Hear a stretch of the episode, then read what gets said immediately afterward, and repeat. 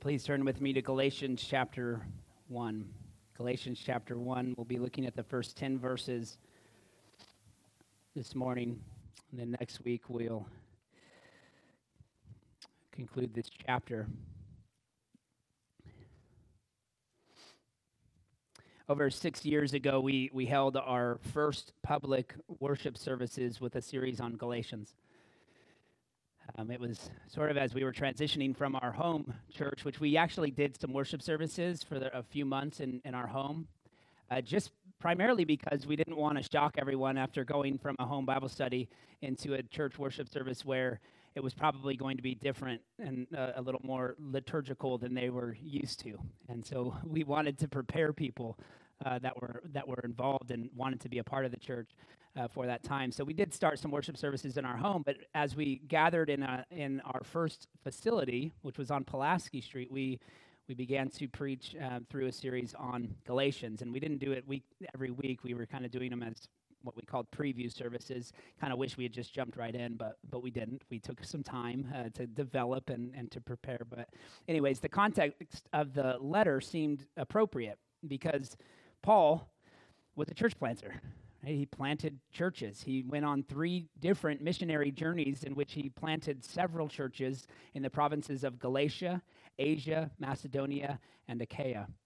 And then after planting those churches, he was writing letters to them letters of encouragement, oftentimes including instruction, other times uh, just uh, re- giving them rebuke. And that is really what you find in Galatians is that last category of rebuke. It's Galatians is probably the first letter that Paul wrote. It was written to a group of churches in the southern region of Galatia. Paul had visited the region once or twice on his first missionary journey, possibly once on his way out and once on his way back. Um, but at least once he visited there. You can read about that in, in Acts um, 13 and 14. He preached the gospel there and established several churches.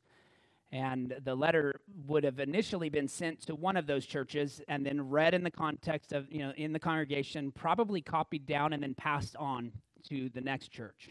And then it would have gone through sort of a, circuit in that way. I, don't, I think they call them circular or circuitous letters that were written. So it's, it's letters to the uh, to the Galatians, but it's recognizing that there's several churches there in the region of Galatia. Um, and so the the since the last visit, some or since Paul's last time visiting there, some false teachers had come through the region, and they would have been known as Judaizers. They came through and taught a, a message that was contrary to the one that Paul preached to them. And they called into question two things primarily that you find in Galatians. Uh, they called into question his apostolic authority. Probably challenging, you know, didn't you know Paul? Paul used to persecute the church. Why are you listening to him? Uh, what makes you think he's going to be on our side, right? He's, he's just being subversive here. Um, and so they called into question his apostolic authority, and then they taught a different gospel. And we'll get into the details of what that looks like. But primarily, their me- message was that faith in Christ was only the start of becoming a Christian. In order to be accepted by God, they must also be circumcised. That was the primary um, aspect of, of their uh, of their confusion was circumcision, but it was also related to to other kind of um, markers of of Jewish faith. And they were saying that in order to be a true Christian, you needed to adopt those markers as well. So fundamentally, this letter is about the basis for our relationship with God. The Galatians began to rely upon their ceremonial, one was a true believer or not, especially their circumcision. Now, I don't know how they verified that, but, but that is what they, what they were pointing to. Uh, but all of us are, are tempted to base our relationship with God on what we do rather than what Christ has done. Right, we, we all have that tendency. And so there's some relevance here for us, even if our, our uh, complaints or, or, or our uh, concerns are not the same as the Judaizers. We feel justified oftentimes when we've gone to church um, or had our daily quiet time as if that's good enough. we just said, we've done that, we've checked it off, and then we can go on with our day. Or if we forget to read, or if we, we lose time and we don't do it, we feel condemned. We feel devastated, like God is far from us now. I think all of us can relate to those sentiments, to, to those feelings of guilt. Well, Galatians is a, a strong rebuke of making the gospel about our works, about what we do. Salvation is by grace alone, through faith alone, in Christ alone. Anything else is not the gospel. And so before we read this passage, let's ask the Lord for his help in understanding it. Heavenly Father, we thank you that we do have a, such a too good to be true, it seems. And yet we know it's true, Lord. You've revealed it to us, and you've opened our eyes to see that truth, and you've given us ears to hear, and you've softened our hearts that we would respond by the work of your Spirit to this display of the beauty of Christ and his sacrificial death on our behalf. Lord, we are we are filled with joy at the reflection of that gift. And Lord, we offer ourselves to you in response. But Lord, the things that we do are not what make us right with you. It is what Christ has done and accomplished for us. So, Lord, help us to remind ourselves of these things as we read this passage. Help us to be once again um, emboldened by the example of Paul and the clear proclamation of the gospel, of, of the pure preaching of the gospel, not, not tainted by, by false pretenses, by false teachers. Lord, help us to understand the content of the gospel this morning. And may it, may it fill us with joy and peace and boldness to go out and declare that as well. It's in Christ's name we ask it. Amen. So, Galatians chapter 1, verses 1 through 10. Paul, an apostle, not from men nor through man, but through Jesus Christ and God the Father who raised him from the dead, and all the brothers who are with me. To the churches of Galatia. Grace to you and peace from God our Father and the Lord Jesus Christ, who gave himself for our sins to deliver us from the present evil age, according to the will of our God and Father, to whom be glory forever and ever. Amen. I'm astonished that you are so quickly deserting him who called you in the grace of Christ and are turning to a different gospel. Not that there is another one but there are some who trouble you and want to distort the gospel of Christ. But even if we or an angel from heaven should preach to you a gospel contrary to the one we preached to you, let him be accursed. As we have said before, so now I say again if anyone is preaching to you a gospel contrary to the one you received, let him be accursed. For am I now seeking the approval of man or of God? Or am I trying to please man? If I were still trying to please man, I would not be a servant of Christ. Amen. This is God's holy word. Well, notice how quickly Paul jumps to the point of his letter. In fact, um, right there in the beginning, you can summarize the letter with the two words apostle and grace. Uh, Paul wrote the letter of Galatians as a defense of his apostolic authority and as a defense of the gospel of grace. And so some have condemned Paul's tone. They've suggested that he's too harsh with his language. And they imagine Paul to maybe be shouting at the top of his lungs, wagging and pointing his finger and scowling at all of his readers. But Paul's tone is, is more like a distressed father. Yes, he's, he's yelling, but he's, he's doing it out of love. It's as if uh, uh, his son has wandered into oncoming traffic. He's screaming at him to, to, to come back, to return, to repent, spiritually speaking, right? So to remain calm on an occasion like that would be unthinkable. It'd be unloving. In fact, I, I'm reminded of, of a scene there's several scenes in, in Willy Wonka and the Chocolate Factory where the you know, and I'm talking about the one starring Gene Wilder. I actually haven't seen the one with uh, Johnny Depp, and I, I, think Johnny Depp's a good actor, but I think they um, they went in a totally different direction. I love Gene Wilder as Willy Wonka. Uh, but you remember the moment where uh, they're in this all white Wonka vision room, and there's they're wearing everyone changes into these all white onesies, and they have these goggles that are white, and they look silly. But um, but Mike Teavee decides that he wants to be transmitted over eh, from this oversized camera onto a TV in this room. And Mr. Wonka tells him there, there might be some messy results because eh, you're going to be broken up into a million pieces and then it's going to put you back together on the TV. But, it, you know, I can't guarantee the, that, it's, that it's all going to, you're going to leave here in the same, you know, the same as you came in, basically. And so Mike Teavee ignores the warning and he jumps up there in front of the, the camera and he gets zapped. And as he's jumping up right before uh, the, the camera breaks him up into a million pieces and sends him into the TV.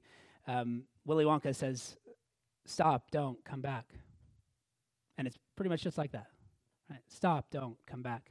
Now, the same thing had happened to Augustus Gloop, who fell into the chocolate pond, right? And he was, he was being uh, carried under and getting ready to be sucked up. And, and his mom's freaking out, saying, What are you going to do? Help him. He says, Help, police, murder.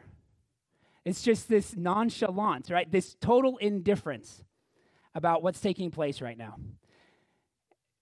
That, that, that would never have been the case with Paul. You would never have accused him of being indifferent over his children in the faith. He loved them, he was deeply concerned. And that's a good thing. But sometimes that means there's going to be tension, right? Because, because of that love because of that desire for them to remain pure in the faith. It results in some tension. So he simply cannot remain calm when his own children in the faith are deserting their only hope.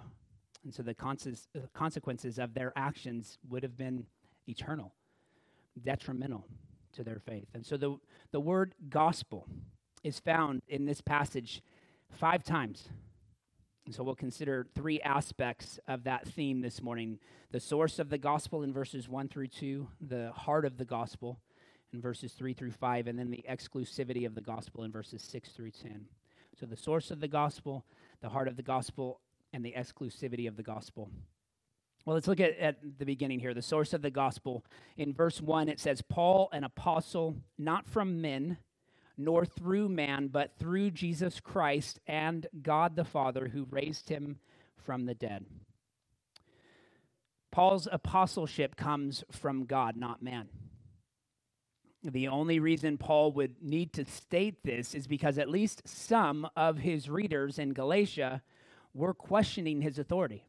They had begun to listen to the false teachers. He, he wouldn't have gone into detail about his apostolic authority if they all recognized it. And so he knows he has to defend it. And so he opens up here, giving himself that title, Paul, an apostle. And he, and he goes further. He doesn't just leave it at that. He says, I'm an apostle not by man, but from God. It doesn't matter what you think. I've been called by God, and I'm going to act like an apostle. And so Paul explains himself further in verse 11, which we'll look at next week. But we should recognize at this point the unique qualifications of an apostle. This is what Jesus called the 12 men when he sent them out to preach in Luke chapter 6 and in Mark 3. Uh, what separated an apostle from just everyone's a follower of Christ, but only a few were apostles. Right? These were those whom Christ, uh, whom Jesus personally called. He appointed them to the task. He commissioned them to preach the gospel. And so only a few men were selected for this office, and because of its unique qualities, there were no successors. It ended. There's an apostolic age that ended with the death of the last apostle. And now you can read about Paul's conversion in Acts chapter 9. Originally, he was named Saul, and he was on his way to Damascus, in fact, persecuting the church. It says in Acts 9 1 that he was still breathing threats and murder against the disciples of the Lord. His goal was to destroy Christians, to end their communities. And so, in the middle of carrying out this violent persecution against the church, Jesus Christ appeared to Saul in this flashing light that blinds him. And he has to, uh, he's instructed to go uh, to Damascus and to find a man named Ananias who would heal him. And he spent some time uh, with the disciples while there.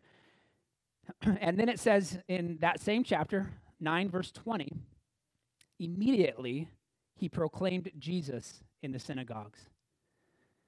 He, he makes an about face. He goes from pro- persecuting the church on, be, on behalf of the Jews, which he believed was, was a mission God was approving of, and then, he, and then he meets Christ. And it changes him forever. And he goes after a, after some a season of training and learning and, and being with the disciples, he goes right into the synagogues and he begins proclaiming Christ. Unashamed of the gospel from the start. Paul went from being one of the most ardent persecutors of the church to an apostle, personally commissioned by Christ. And so the source of the gospel is Jesus Christ. The apostles preached about him. That was their mission, that was their purpose in life. In fact, he, it is the words of Jesus that taught them. You find an example of this in Luke chapter 24. After Jesus' resurrection, and we reference it often because I think it's, it's, it provides a, recognition of how to read all of Scripture. should be a paradigm shift for anyone who does not understand that Christ is in the Old Testament that Christ points, or that the Old Testament is constantly pointing forward to Christ. Because in Luke 24, he, he finds two of his disciples who are mourning in Damascus, or they're on the road, uh, not to Damascus, on the road to Emmaus. And on that journey, they're, they're bothered, they're troubled in spirit, and, and Jesus comes alongside them and they don't recognize him. And he asks them what's troubling them, and they say, Are you the only one who doesn't know? who hasn't heard what happened. they're confused about why Jesus had to die. And they're even skeptical about this report that he had risen. And so Jesus says to them in verses 25 through 27 O foolish ones, slow of heart. First of all, notice he's, he's using strong language there. O foolish ones. He's not trying to pander to them, he's not trying to, to, to make it light. He's uh, causing them to recognize how severe their distrust is at this moment. O foolish ones, and slow of heart to believe all that the prophets have spoken. Was it not necessary that the Christ should suffer these things and enter into his glory? And beginning with Moses and all the prophets, he interpreted to them in all the scriptures the things concerning himself. That is one, one period of time, one evening, that when I get to heaven, I really want the Lord to replay for me. I want to see how Jesus preached the gospel from the Old Testament.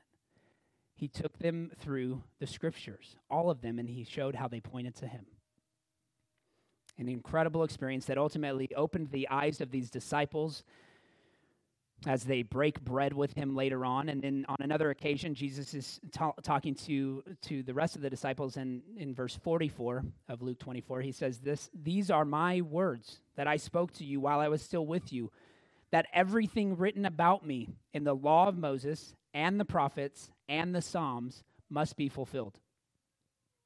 So again, he's telling them about himself through all of the Old Testament. This is what the apostles preached.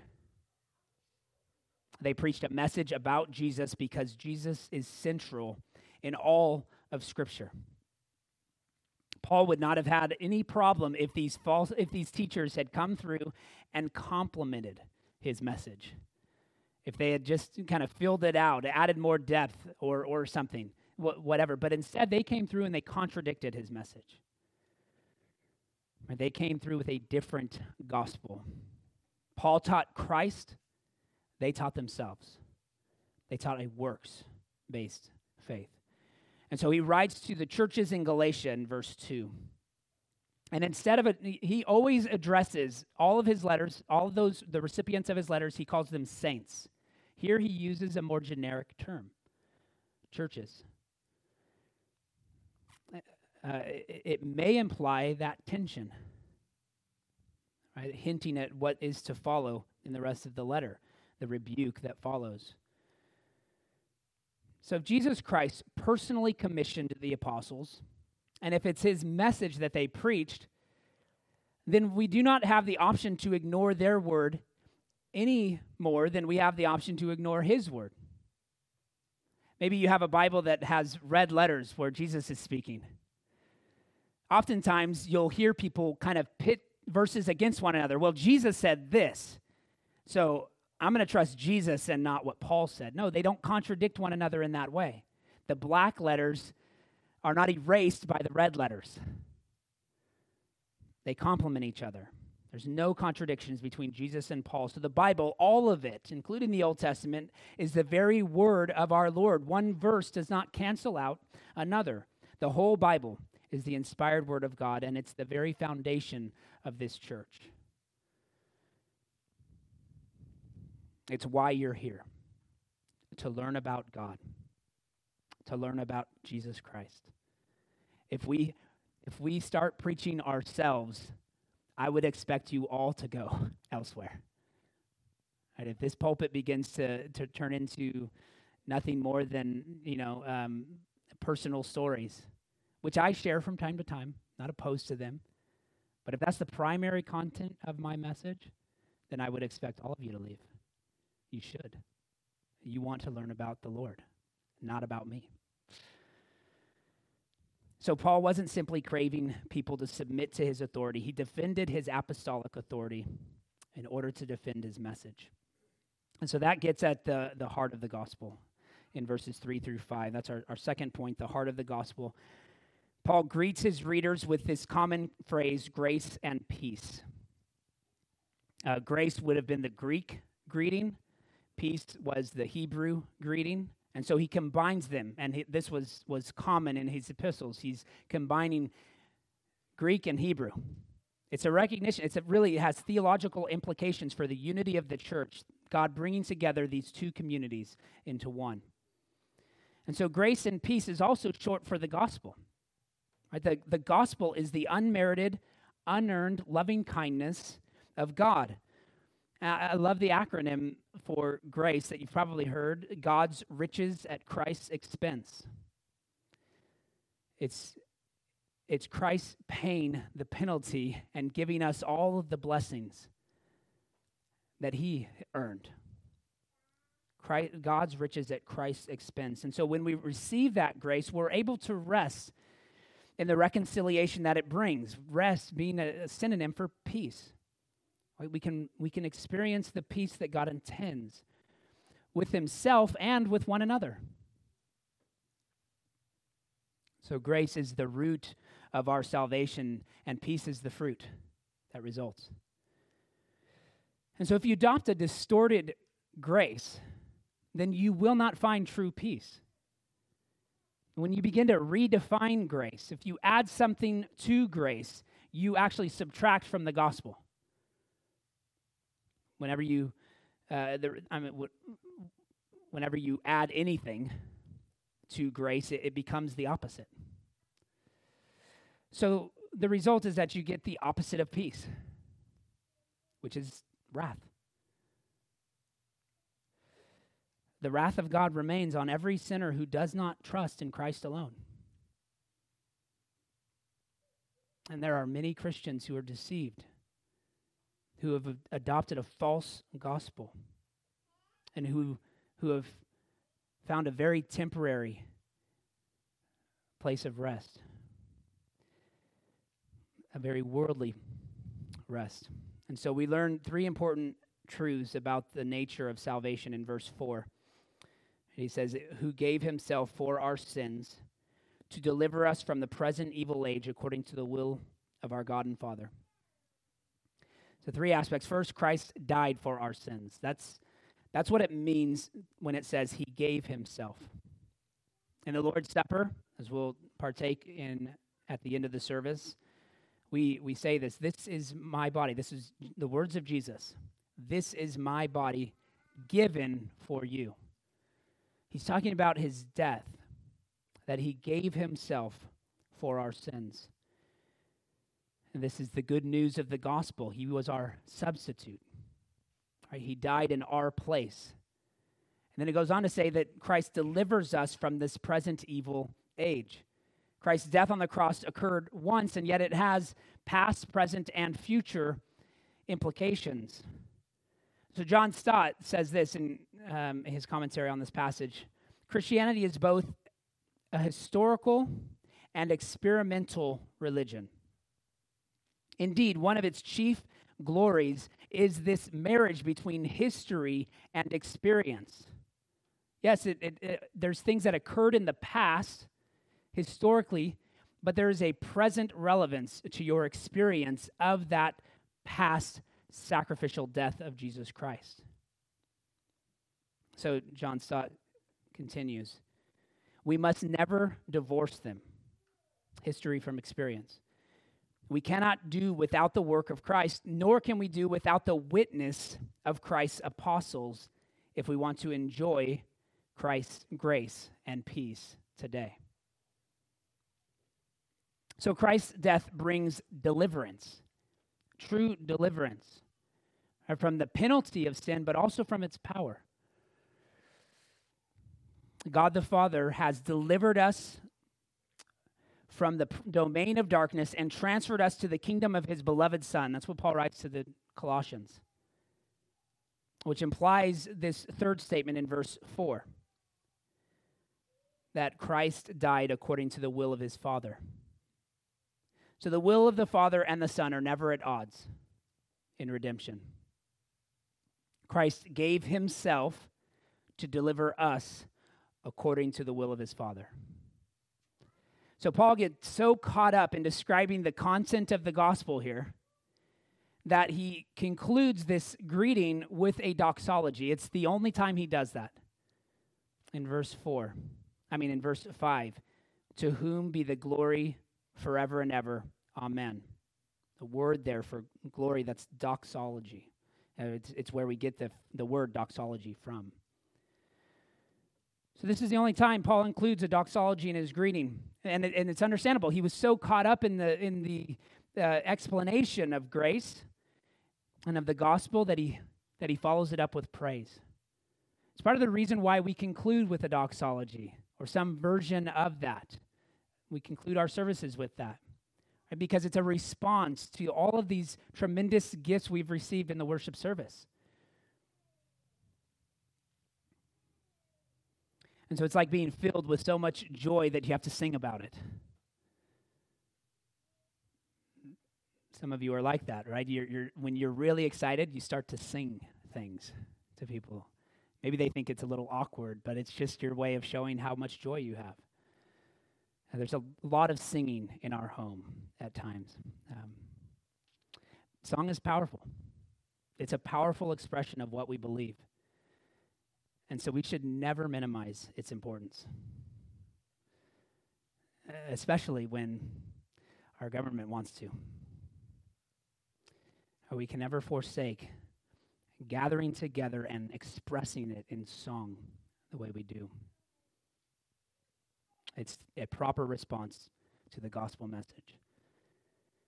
And there is no other gospel.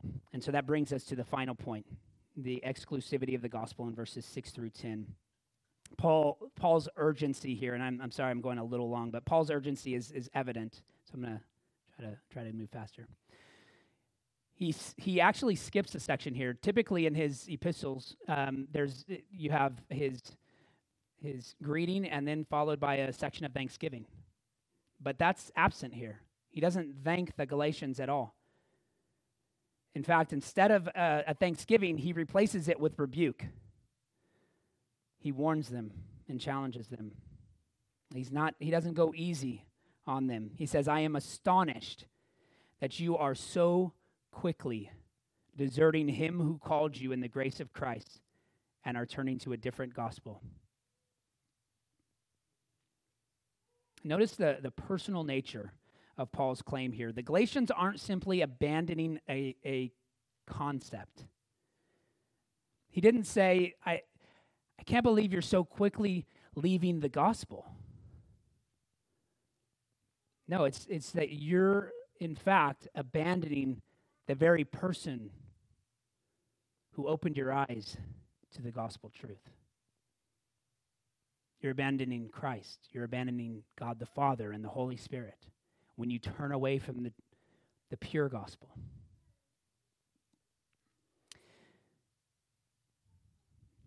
What the Galatians have done is abandoned the very person who called them. They've rejected Christ. And so the consequences could not be more serious. And once again, that's why he jumps right into it. He's urgent. The problem was that an external source had, had come in and caused confusion. In verse 7, you see there, no, not that there is another one, but there are some who trouble you and want to distort the gospel of Christ. Some have come into your presence and distorted the message I preached. These opponents are known as the Judaizers because they told Gentile believers that coming to Christ was not enough. They told the Galatians that they needed to add certain ceremonial actions to their faith, namely that of circumcision.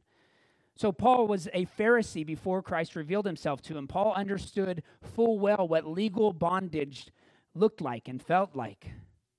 And he understood what these false teachers were putting the Galatians under. He knows what's about to happen to their faith having experienced deliverance from that performance based faith, he wanted to save the Galatians from that heartache. But it was much more than just saving them from heartache, it's actually them recognizing the true gospel. He wanted them to enjoy the freedom that they had in Christ. They weren't simply, the, the false teachers weren't simply coming in with a fuzzy theology. Like, hey, I, I, I understand, I believe the Trinity, but it's hard to explain, and I'm a little bit cloudy on it. That's not what's happening here.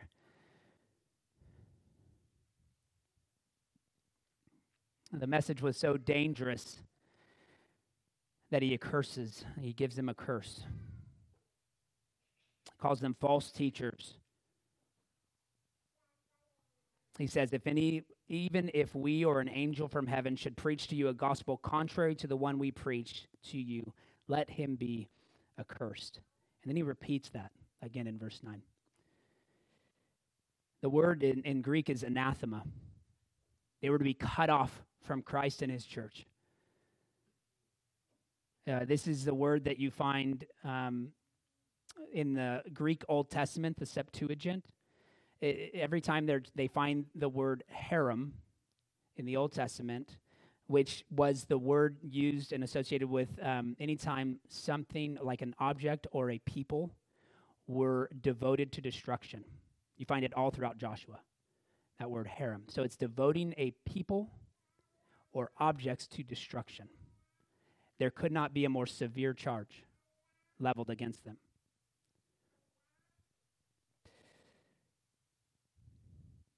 And so these false teachers are enemies whom God has rejected. And the curse doesn't just rest on these men only, but even if we or an angel from heaven. So this curse falls upon anyone who distorts the gospel in this way.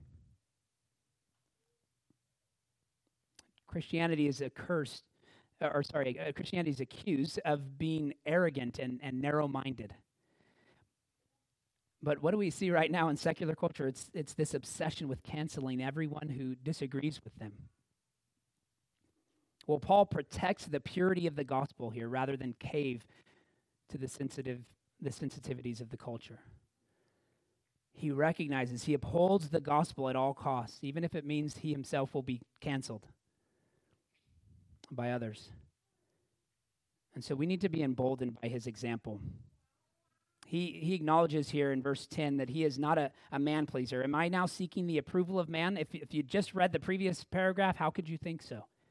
But again, that was an accusation against him. Probably similar to something along what he said to the Corinthian church in chapter 9, verse 22. He says, I've become all things to all men. It's possible that people were accusing him because he was, he was willing to use different methods when he was speaking to certain people. His message never changed, but the methods did. And some people said he was compromising in, the, in that way. Well, taken by itself, you might wonder if, if he was he earned the blame right, charging Paul with wavering between two positions. But again, it was for the sake of the gospel. The gospel was always his overriding concern. His message never changed, even if his, his methods did. And so, when the gospel is first and foremost in our lives, we are willing to accommodate the weaknesses of others.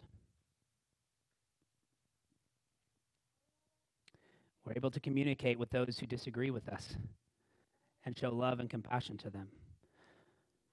Paul was only, uh, uh, so for, for Paul, there was only one true gospel.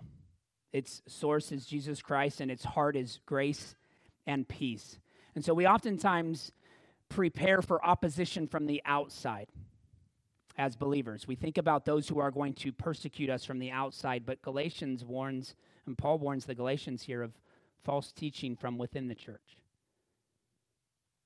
that would destroy it from within. And unfortunately, false teachers continue to wander from church to church.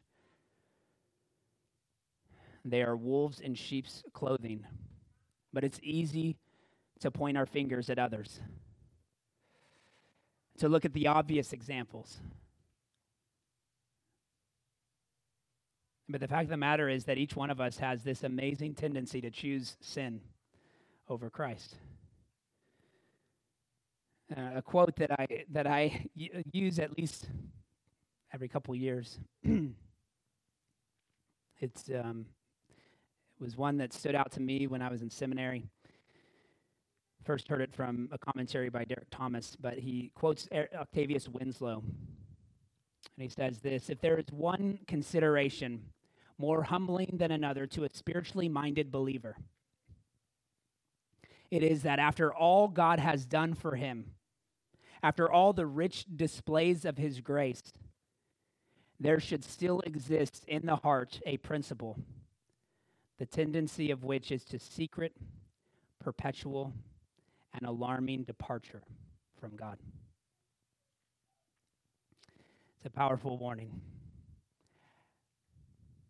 It's a powerful thing to consider and a humbling thing to consider to recognize that we only make a very small beginning in this life as, as we struggle against sin and temptation.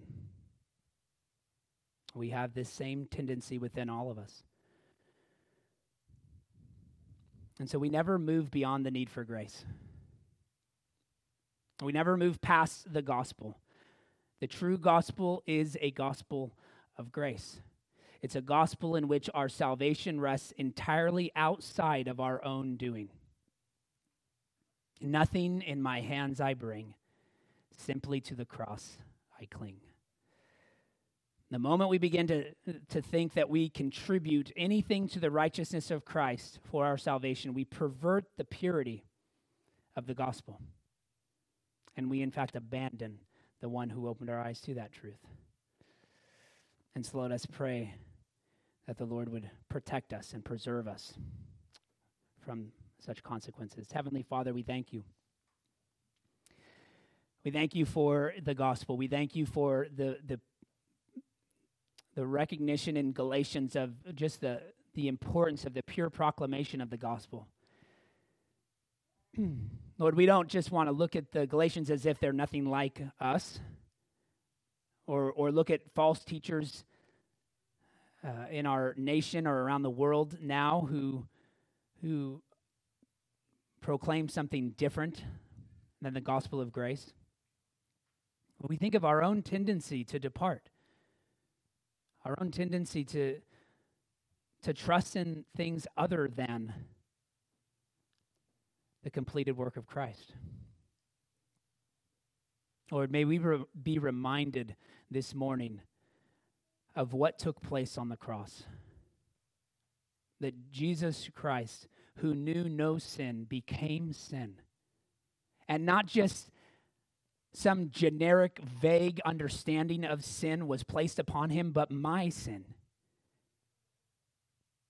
The sin of those who have placed their faith in him, all of their sin was placed upon him in that moment.